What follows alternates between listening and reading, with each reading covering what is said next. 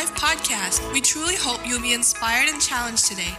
Now, let's dive into this message with the family at Pleasant Ridge.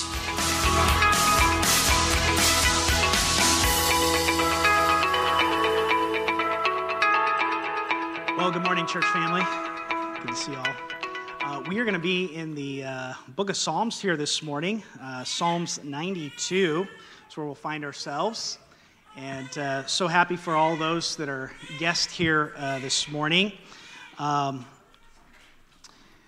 I'm a vocational elder here. That means that I do a majority of the, uh, the teaching here. Uh, Jeff and uh, Jerry's back in the sound booth back there. Uh, and also another elder that's here, not here today, Alan. all four of us here, we, we shepherd here this, this congregation here. Um, but we're going to be here in uh, Psalms 92 here this morning. And uh, for those of you just joining with us, we've been working through some of the Psalms here, primarily for Thanksgiving. And all of these having to do uh, with giving thanks. And we've already looked at a, at a couple of them already.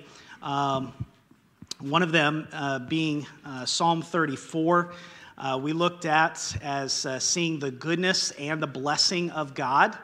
Uh, last week, uh, we found ourselves out of uh, Psalm 86 and how uh, David had this prayer of, of thanksgiving to God for who he is and, and what he's done.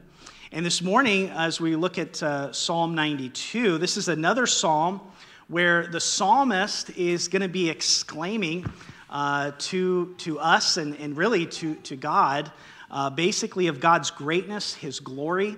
And if you can remember, I mentioned that it's important for us to, to always focus in on who God is as the scriptures reveal Him.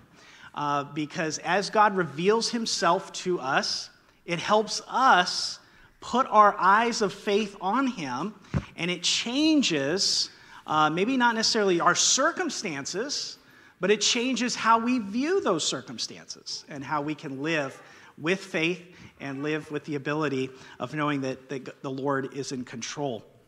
So let's read here together uh, Psalm 92, and uh, we'll, we'll work our way through it. So the psalmist writes It is good to give thanks to the Lord, to sing praises to your name, O Most High, to declare your steadfast love in the morning and your faithfulness by night. To the music of the lute and the harp, to the melody of the lyre. For you, O Lord, have made me glad by your work. At the works of your hands I sing for joy. How great are your works, O Lord! Your thoughts are very deep. The stupid man cannot know the fool cannot understand this what?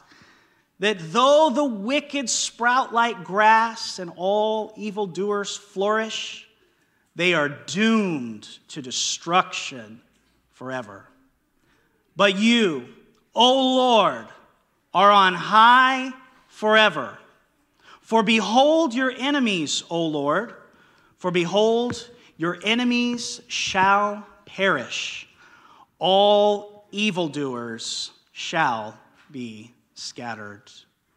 But you have exalted my horn like that of the wild ox. You have poured over me fresh oil. My eyes have seen the downfall of my enemies. My ears have heard the doom of my evil assailants. The righteous flourish like the palm tree and grow like a cedar in Lebanon. They are planted in the house of the Lord. They flourish in the courts of our God. They still bear fruit in old age. They are ever full of sap and green to declare that the Lord is upright. He is my rock, and there is no unrighteousness in him. Now, if you're looking in your Bibles, the, the title of this psalm is, is rather interesting. It does not give us the author, it just has this real interesting title, and the title is A Psalm for the Sabbath. And so, in other words, this psalm is, is the only psalm that we find in the whole book of Psalms that is supposed to be sung on the Sabbath. Now, the Sabbath was a day that the, that the Jews gather together for worship. And so, this psalm is supposed to be sung for worship. The Psalms are really basically a songbook. They're, they're for our to sing. Now, we have lots of songs that we sing, but this right here, the Psalms, was their songbook. This is what they sung. And it's really interesting, too, because even in all the Psalms, there's a variety of songs.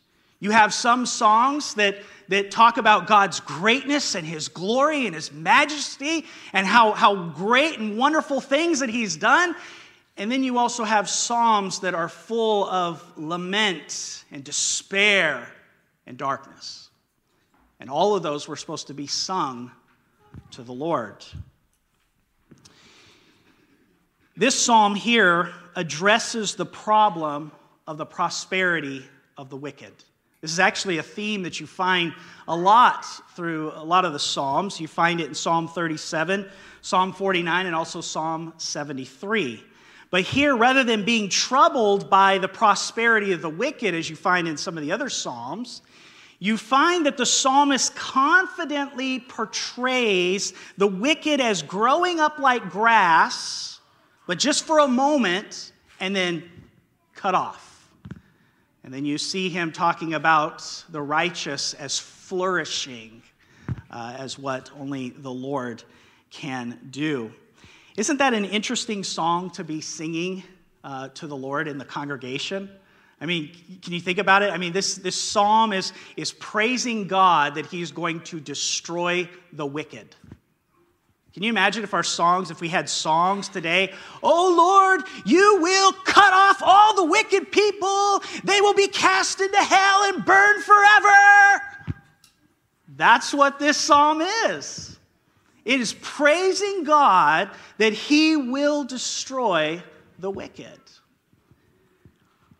How is it possible that a godly person can rejoice at the destruction of the wicked? What makes us feel guilty about the punishment of evil doers when the psalmist feels very glad about it? I believe that as we look and meditate here on God's eternal truth, I believe that this psalm can really have some really good implications for us and, and help us learn more about who our God is and to see what he's done, and so that we should be giving praise and thanks to him. And so, this is what I want you to take away with you today. Give thanks to the Lord. He is worthy of worship. He destroys the wicked and he flourishes the righteous. So let's take here note, first of all, number one, give thanks to the Lord, for he is worthy of worship. We should give thanks to the Lord because he alone is worthy of worship. You know who we should not be worshiping? People. The Lord alone is worthy of worship. In fact, notice what the psalmist says about this worship in verse number one. He says, It is good to give thanks to the Lord, to sing praises to your name, O Most High. Giving thanks is a form of worship. I think we fail to grasp the, the, the, the full meaning of this word good here. Um, We've been, I think, conditioned to view the word good as, as meaning something that is beneficial for us. However, the psalmist is using the word to mean that worship of God is a delight and a pleasure. Can I ask you a question and really even ask all of us, even myself included, a question? Do we delight in God? Do we do we delight and have the pleasure in God, in who He is, what He does? Do we take great delight and pleasure in that? If we're all honest, you know what we normally do? we complain. We don't take pleasure in what God does. We don't take pleasure in who God is. Why? Because we complain. And the psalmist says it is a good thing for us to give thanks to the Lord. He wants us to understand that worship is good in that it is pure pleasure to those who truly love God. Let me give you a couple other scriptures that I think can really help us grasp what this psalmist is trying to say for this word for good. Psalm 147 1. Praise the Lord, for it is good to sing praises to our God, for it is pleasant and praise is becoming. Psalm 33 1 exclaims, Sing for joy in the Lord.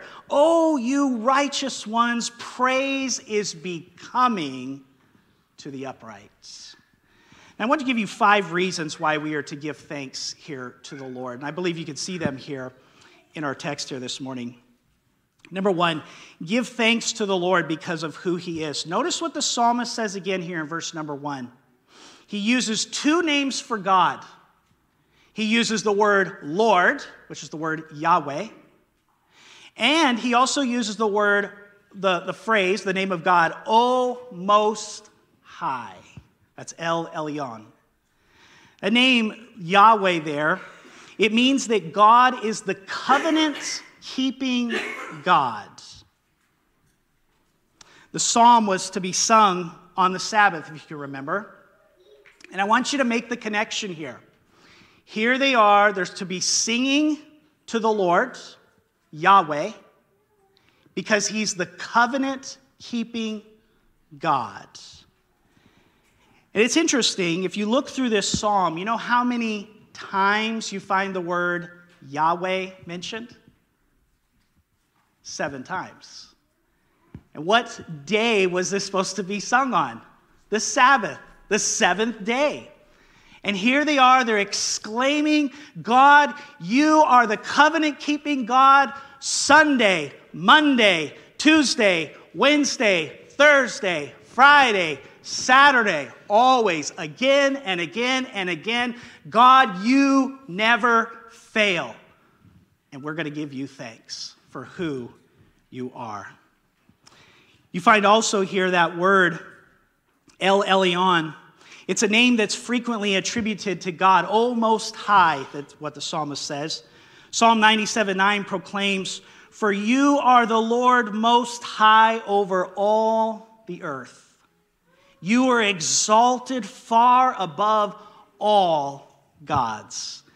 This is a good opportunity, I believe, for us to examine our own hearts, to judge ourselves whether or not is the most high covenant keeping God my God?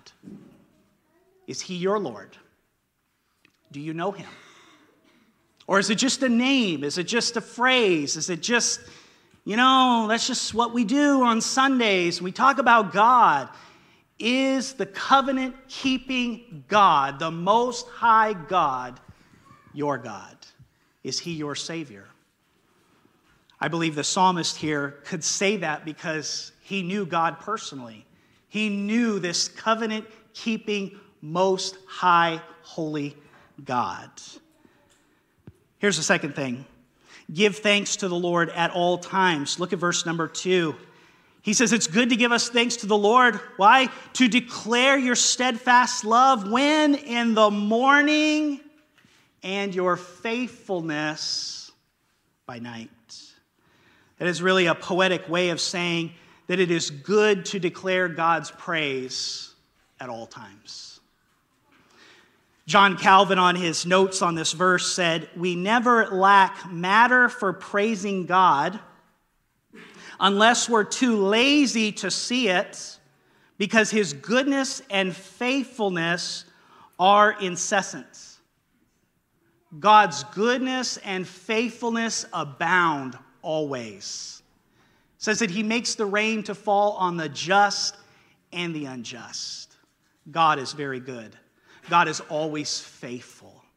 And we should always be giving praise to God. And he mentions two things what? His steadfast love in the morning and his faithfulness by night. And that gives us the third thing here give thanks to the Lord for his loyal love and faithfulness. Do we give thanks to God for his loyal love and faithfulness? The psalmist here says we need to give thanks to God for these things.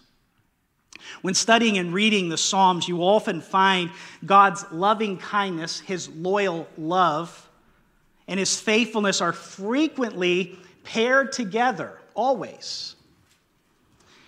And I believe it's, it's mentioned together as reasons to praise him. Here are just three examples of this Psalm 36 5. Your loving kindness, O Lord, extends to where? The heavens. Your faithfulness reaches where? To the skies. Psalm 57 10. For your loving kindness is great to the heavens, and your truth, it's the same word as faithfulness, to the clouds. Psalm 89 1 I will sing of the loving kindness of the Lord forever to all generations. I will make known your faithfulness with my mouth. If you think daily about the Lord's loyal love and his faithfulness towards you, you will have abundant reasons to praise him. I just want you to think about that. How unfaithful are we to God? Always. Are we really loving people? Oh, we say we are, right? Oh, I love you. I love you. But are we really loving? God is loving. God is always faithful. And there are abundant reasons that we can praise him because of his loyal love towards us. His, un, his faithfulness is always abounding towards us. Here's the fourth thing that we should be giving thanks to the Lord in worship give thanks to the Lord with instruments and singing. Look at these next verses, verses 3 and 4. He says, To the music of the lute and the harp, to the melody of the lyre, for you, O Lord, have made me glad by your work. At the works of your hands, I sing for joy. We need to remember, and please understand this, we need to remember that worship is not just the music, it's not just limited to music. Worship encompasses so many things. It is one of the ways that we can worship God. Worship provides us with the opportunity to say publicly of God what we should be saying privately to Him. Take note of verse 4. He says, For you, O Lord, have what? Made me glad. Worship is really declaring God's goodness and His greatness. Saying, God, you have made me glad. This is why, even in, in situations where it's difficult, we find trials and hardships, we can still be glad. Why? Because God is unchanging. His faithfulness is unchanging. His love is unchanging. And we can always trust in Him. And He can make our heart glad because of who He is. When we gather together, everything we do here is to be of worship. Whether that is through praying, praying is worship, singing is worship, praising God through testimony is worship, serving one another is worship. It's all part of worship. We're all part of this. That's why it's so important that when we gather as the body of Christ, we are all participating in worship. Now, it's interesting here, the psalmist here mentions a couple things about this worship. He mentions that we declare his, his steadfast love and his faithfulness by night. And he says we can do it to the music of instruments, but we can also sing. Now, not all of us can play instruments. I can play the radio. Right? Some of you probably can play an instrument or you have played an instrument, and that's great.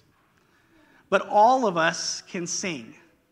Now, some of us may not be, be able to sing as good as others, but you can still sing. And this is a great way for us to praise God is through our singing. Check out verses 1 and, on 1 and 4 here. He says, It is good to give thanks to the Lord, to sing praises to your name. It's good for you, it's pleasurable, it's good. Verse number four For you, O Lord, have made me glad by your work. At the works of your hands I sing for joy. And it mentions singing with our voices. And verse 3 mentions these different instruments. Look at these instruments. I find this interesting. He says, to the music of the lute, the harp, and the melody of the lyre. The lute was a 10 stringed instrument, the harp is a stringed instrument, and the lyre is a stringed instrument. Now, the psalmist is not saying this is the only way we can praise God with stringed instruments, okay? Uh, my wife and I were in a really crazy church that you could only have certain instruments uh, to be used in worship. I remember we were talking to our daughter about it, and we're like, yeah, they thought the drums were of the devil. and she goes, they what? They thought the drums were of the devil? Yeah, they did, right? so it's interesting that he's not saying these are the only instruments that you can praise God with because Psalm 150 says you can praise God with every conceivable instrument imaginable, right? They're all to be used for the Lord. And so the psalmist here is trying to help us understand that we should be praising God.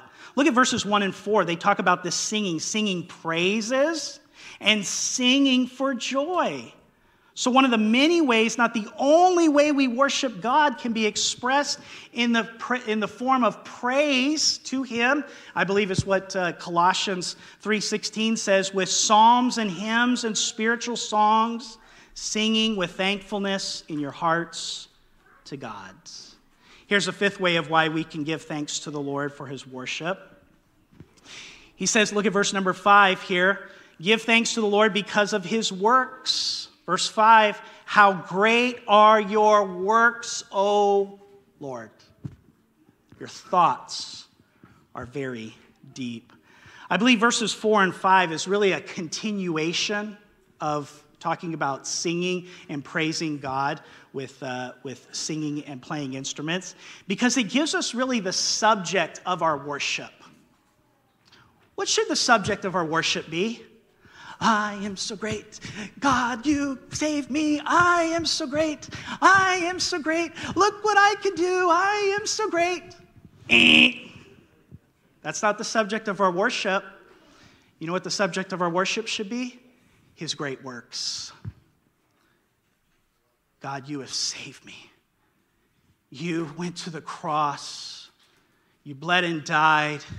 God, your holiness, your justice, your grace, your mercy, your faithfulness, your loving kindness. That's what we should be singing and praising God about. And it's the subject of that. Look at verses 4 and 5 again. Look at this. For you, O Lord, have made me glad by what? Your work. At the works of your hands, I sing for joy. Oh, great, how great are your works, O Lord. I believe we can give thanks to God for many of his works. What are his works that he's done? Well, think about with me, and I, and I believe this psalm does this in a very subtle way. This psalm was to be sung on the Sabbath. What is the Sabbath? It's supposed to be a day of rest. Why did God tell his people to rest because he himself rested. What did God rest from? Creation. Remember when he formed everything and he created everything? And I believe this is a great way that we, we can praise God for his works in creation. Just think about it. Think about this creation. Think about what he's done. Think about the, the how many of you ever been out to the west and have seen the, the, uh, the, the Rockies out there? I mean, you see that solid granite to rock. I mean, it's just amazing. You go out to the Grand Canyon and you see what the flood has done, and you see the vastness of, of, of that area. You go out there to the painted desert and you see the, the beautiful colors, and you see the sunset come down, and the dust in the air, and the, the magnificence of, of his creation. It's amazing. You go to Niagara Falls and you see that gallons of water just pouring out over those, uh, over those falls. It's amazing what God has done. And we can praise God for his creation. Romans 1:20 reminds us it says for since the creation of the world his invisible attributes his eternal power and divine nature have been clearly seen because they are understood through what has been made so people are without excuse. We also see God's works as that of salvation or redemption. We see this implied by his loving kindness, that God has extended loving kindness towards us. Salvation is a total act of God. The only thing that you and I contribute to salvation is the sin that made it necessary. That's it. Salvation is all of God. He saves us not because we're good. He saves us not because He sees us and goes, Wow, they're going to do something wonderful. I just know it. No, He saves us for His own glory. It's a total act of God. Ephesians 2 8 9 reminds us, For by grace are you saved through faith, and that not of yourselves. It is a gift of God, not of works, lest any man should boast. And so God saves us, and we see his loving kindness towards us. And this is one of his works that he has done. We also see God's works in his relation to his thoughts. Look again here verse number five. How great are your works, O Lord! Your thoughts are very deep. I want you to think about that. God's thoughts are very deep. In other words, the way God runs things and chooses to run things. Isaiah 55, 8 through 9, God tells us plainly, For my thoughts are not your thoughts, nor are your ways my ways, says the Lord. For as the, the heavens are higher than the earth, so are my ways higher than your ways, and my thoughts than your thoughts. Paul exclaimed in Romans 11:33, "Oh, the depth of the riches both of the wisdom and knowledge of God, how unsearchable are his judgments and unfathomable are his ways." You'll see this develops more in our next point as it refers to God's decision to allow the, the, the, the wicked to flourish just for a little bit. But I think many times we, we see what's going on and we say, That's not fair, God. I could do a lot better of job than you can.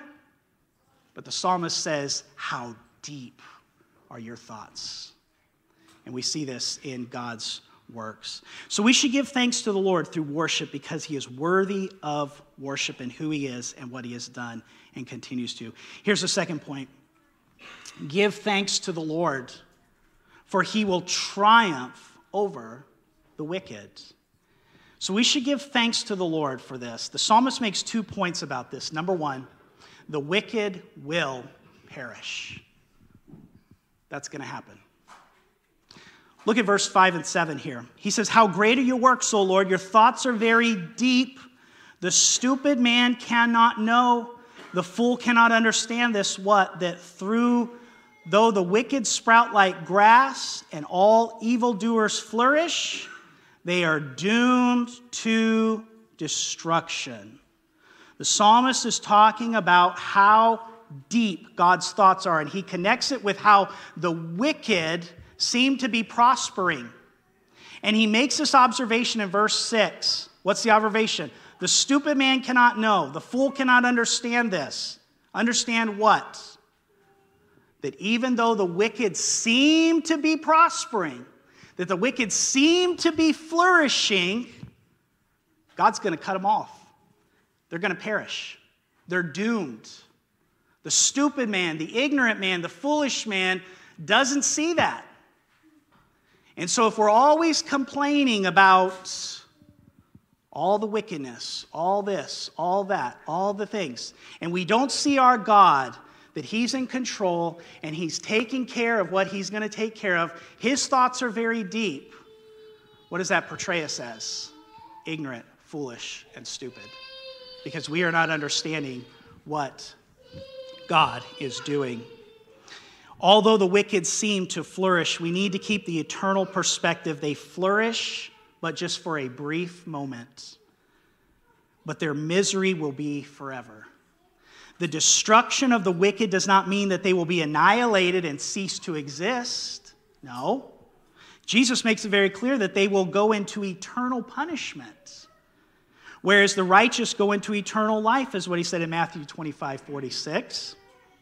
Jesus, in fact, uses the same word to describe eternal life as he does about eternal punishment. It's forever. You don't cease to exist. And for those that do not know Christ as their Savior, they too will go into eternal punishment forever. And so that's why it's so important that we turn to Christ, we repent of our sin, and we believe in Jesus. It is senseless and stupid to forget eternity and live in rebellion against God just for a few fleeting years of pleasure in sin. Here's the second thing about this wicked men and wicked works do not threaten the Lord who reigns on high. I think we can all agree that men have become more and more wicked. Have you seen it? Have you seen it over the past few years? I mean, it's like the sheet's been ripped off and the lights were turned on. The wickedness abounds. It really does. Paul told Timothy in uh, 2 Timothy 3 1 through 3, but understand this that in the last days there will come times of difficulty. For people will be lovers of self, lovers of money, proud, arrogant, abusive disobedient to their parents, ungrateful, unholy, heartless, unappeasable, slanderous, without self control, brutal, and not loving good.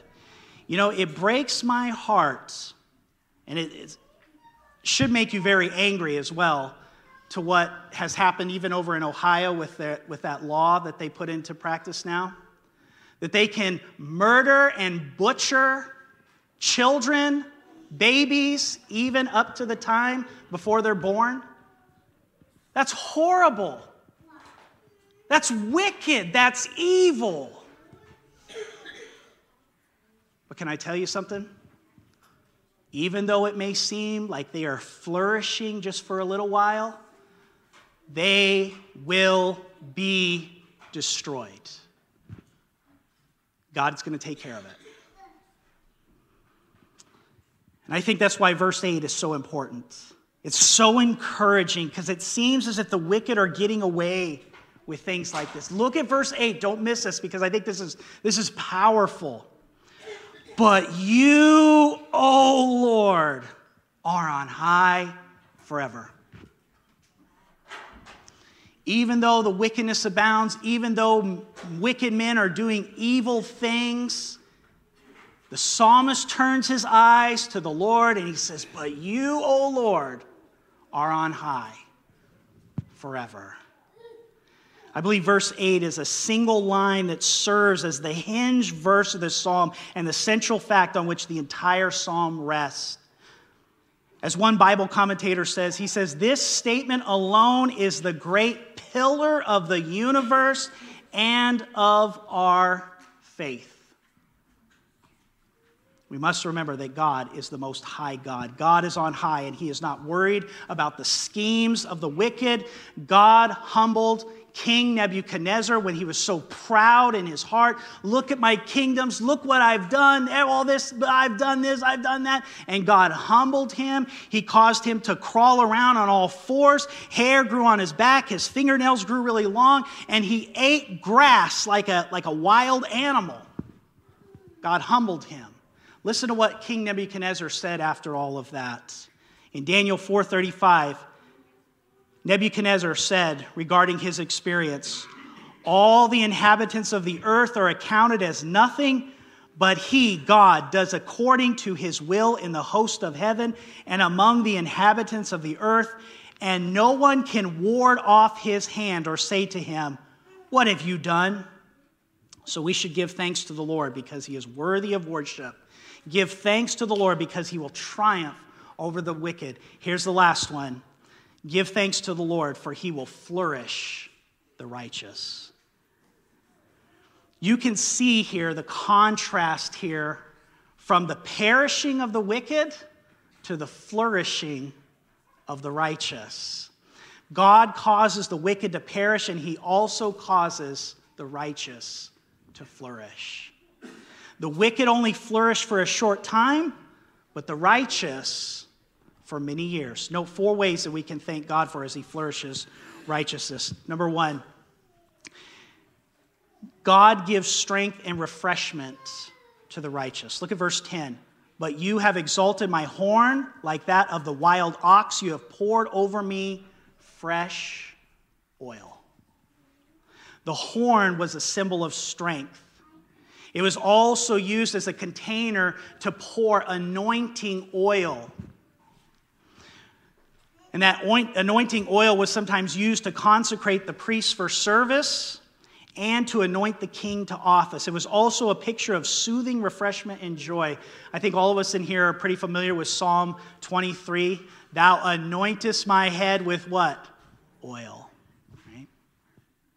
We also see it in Psalm 45 7 and also Psalm 133 2. And so, if you know the Lord is your shepherd, then you have experienced his strength. You've experienced his refreshing, this anointing that he's brought upon us. Secondly, God gives victory to the righteous over their enemies. Look at verse number 11. My eyes have seen the downfall of my enemies, my ears have heard the doom of my evil assailants. The psalmist here is rejoicing. God did not protect the psalmist from having any enemies. No, the psalmist had to endure the trials and the hardships and the difficulties, but God, sure enough, did bring victory finally in all of that. And so he didn't protect him uh, in that. As believers in Christ, we are not guaranteed a peaceful existence in the sense of not having to fight against the evil forces of darkness. Rather, we are promised victory in the battle as we put on God's armor and we stand firm in the truth. Here's a third thing God causes the righteous to flourish, grow, and bear fruit. Look at verses uh, 12 and 13. He says, The righteous flourish like the palm tree and grow like a cedar in Lebanon. They are planted in the house of the Lord. They flourish in the courts of our God. Now, notice how the psalmist paints this vivid picture for here. He describes the righteous as what? A palm tree and a cedar. Both of these trees are evergreens. They're all, their leaves are always green. The palm tree is very graceful in how it shoots up. If you've ever been out west, you see those palm trees there in Arizona and California and Nevada, all those areas over there. You see those palm trees, they kind of come up and they're kind of dangling, you know, like this. They got those palm branches coming out, right? It's a really neat picture. By the way, it's buried under the giant W. Remember giant W? Remember that one? Okay. but, anyways, uh, so you have these giant palm trees, right? And they're out there. And then he talks about the cedar trees, right? These giant trees, the, the cedars of Lebanon. They're strong, they're firm, they're rigid. And he's painting the believers as a picture there, right? Like the palm trees and the cedars. Now, notice where both of these trees are planted in the house or the courts of the Lord. The way that they built houses back then, they would build them in a square and they'd have the house, but then in the middle of the house, you would have a courtyard. And in that courtyard, that's where they would plant things. And the house protected the trees from all the wind, it kept it warm, think about it, make the connection here. Where does God plant us? In his house. We are protected by the Lord. I believe Romans 8 really fits in here, right? really good. That neither death, right? All those things, they cannot harm us. Why? Because we are more than conquerors with the Lord. And so the trees were planted and they were protected. Protected. The psalmist adds this in verse 14. Look what he says here. They still bear fruit in their old age. They are ever full of sap and green. And so he says that's what of these trees, the overall picture is that God causes the righteous to flourish even into old age. And we got quite a mix in here now. You know, we got uh, young children and we got some graceful senior saints, right? Uh, we got this quite nice mix. But I don't believe the psalmist is necessarily talking about age here, physical age.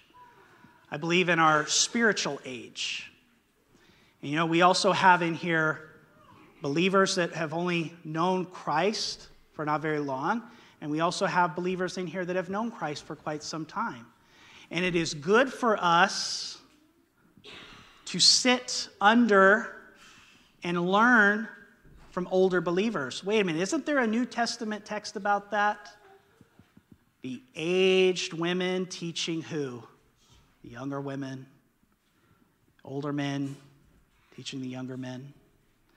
I think it's very important that we learn from each other, learn each other's stories, learn what, what Christ has done in their life, learn how God has worked in their life, and we can learn from all of that. Here's the fourth thing God gives the righteous to praise him. Check out verse 15. To declare that the Lord is upright, he is my rock, and there is no unrighteousness in him. Notice what these old, flourishing trees in God's house declare that the Lord is upright, he is my rock, there is no unrighteousness in him. Now it's interesting, you see that word declare there? Same word that he began this psalm with in, in verse number two. It's bringing this psalm full circle, coming back around. He's saying, We are declaring God, what He has done. We're giving thanks to Him. And we are declaring who God is. Listen to the testimony of the righteous. This is what they thank God for, what they praise God for in worship. Here it is God is upright, He is their rock, with no unrighteousness in Him this testimony is put up against the momentary flourishing of the wicked that God's going to destroy. They're all going to perish. But he says, God is our rock. Right? There is no unrighteousness in him. Those who have walked with God for years will declare that He is their rock, the firm foundation that He has enabled them to stand through the many trials in life. And even when they come to the very last part of their life, and their eyes will close in death, and they will cross over the waters into the celestial city, just like how John Bunyan writes over there in the Pilgrim's Progress, where there's Christian and hopeful, and they're crossing over the rivers into the celestial city, and they're going through there, and Christian declares, he says, Hey, hey, I know, I know this looks a little, little shaky here, but there's a rock here. We can go right in. And God will be faithful and firm even until the end, always. And the psalmist says, Let's declare it.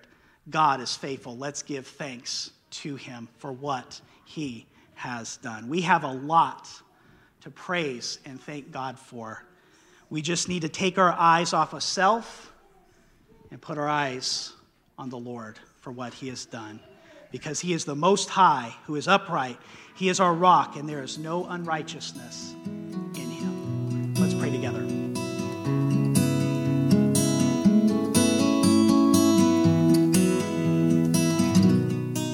If you're interested in more information about our church or knowing the peace that Jesus gives, visit our website at lifeattheridge.church.